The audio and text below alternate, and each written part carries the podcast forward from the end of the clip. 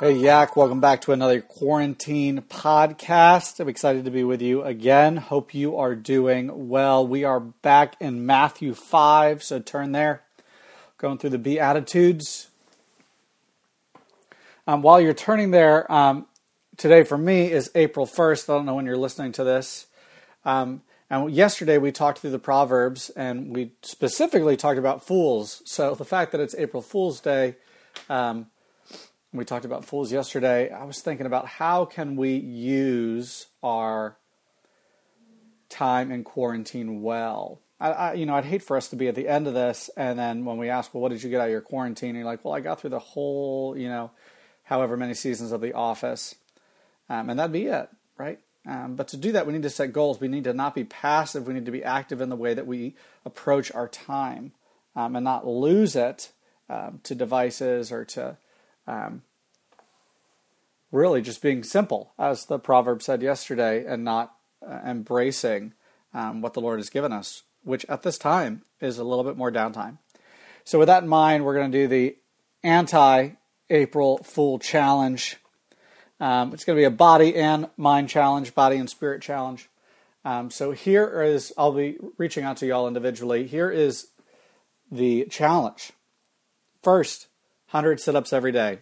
Your core you can work out every day. 100 sit ups ain't a lot. Um, so 100 sit ups every day. Spirit challenge read one psalm. Just read a psalm every day. That's your challenge for the whole month of April. You'll get through 30 psalms. 31.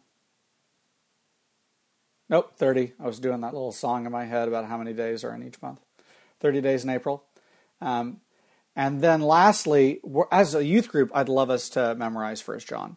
It's 105 verses. Uh, so if we can get 10 people on board, um, it's just at about 10 verses a piece. If we can get 15 people on board, it's even less. But I'd love us to get together at a pizza party at the end of this um, challenge um, and be able to say the whole book of Scripture together. How awesome would that be to be able to say, What did you get out of quarantine? Well, we memorized a whole book of the Bible. Um, and to let that kind of sit and rest in our hearts, oh, how wonderful would that be? Um, so I'd love to invite you to that challenge. Challenge is going to start April 3rd. I'll be reaching out to you as we assign sections of First John. But back to Matthew 5. We're in the Beatitudes. Change, change into your translation. Seeing the crowds, he went up to the mountain, and when he sat down, his disciples came to him. And he opened his mouth and taught them, saying, Blessed are the poor in spirit, for theirs is the kingdom of heaven. Blessed are those who mourn, for they shall be comforted. Blessed are the meek, for they shall inherit the earth. Blessed are those who hunger and thirst for righteousness, for they shall be satisfied. Blessed are the merciful, for they shall receive mercy. Blessed are the pure in heart, for they shall see God. Blessed are the peacemakers, for they shall be called sons of God. Blessed are those who are persecuted for righteousness' sake, for theirs is the kingdom of heaven. Blessed are you when others revile you and persecute you and utter all kinds of evil against you falsely on my account. Rejoice and be glad, for your reward is great in heaven. For so they persecuted the prophets who were before you. So today we are on verse 6. Blessed are those who hunger and thirst for righteousness, for they shall be satisfied.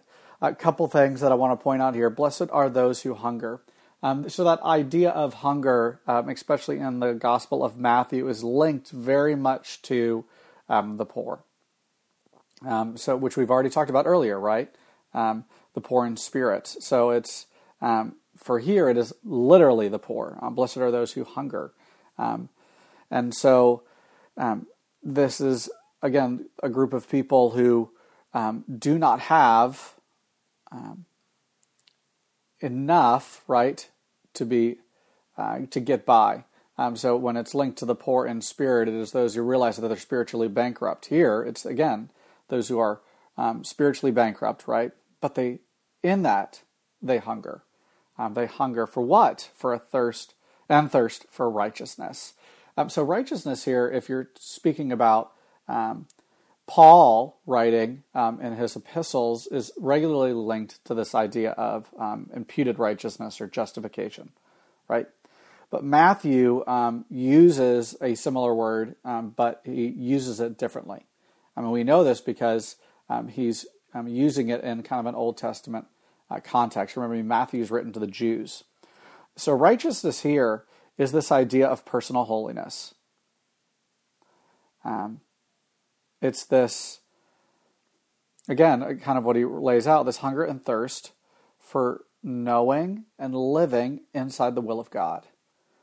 Um, and when we do hunger and thirst for righteousness, we will be satisfied.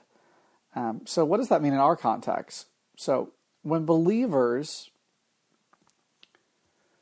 when we are, be, I, hate, I want to use a, a proper term, when we are sick of our sin, right? Um, maybe you've been in a sin this last week and you just can't get out of it. You tried a hundred times, right? You're still in it. And there's either rejoicing in the sin or there's, Lord, I hunger and I thirst to be out of this. I hunger and thirst to be set free from sin and to rest in righteousness. This is what they're talking about here. Um, and when we do that, he promises satisfaction. Um, you know, when you get my age, there will have been sins that you have overcome, and you'll be satisfied more in the Lord. And even the sins that we do not fully overcome in this life, but struggle through, um, man, our satisfaction in heaven of being free from those um, will be joyous. Um, so, how do we do that? How do we hunger and thirst?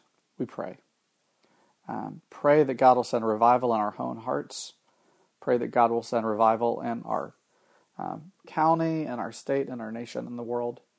Um, that we will seek righteousness, that we will seek holy living. Um, why? Because that is what satisfies. It's not the sins that our flesh desires. Hope you guys are doing well. Hope you have a great rest of the week and hope to see many of you on Thursday. Peace.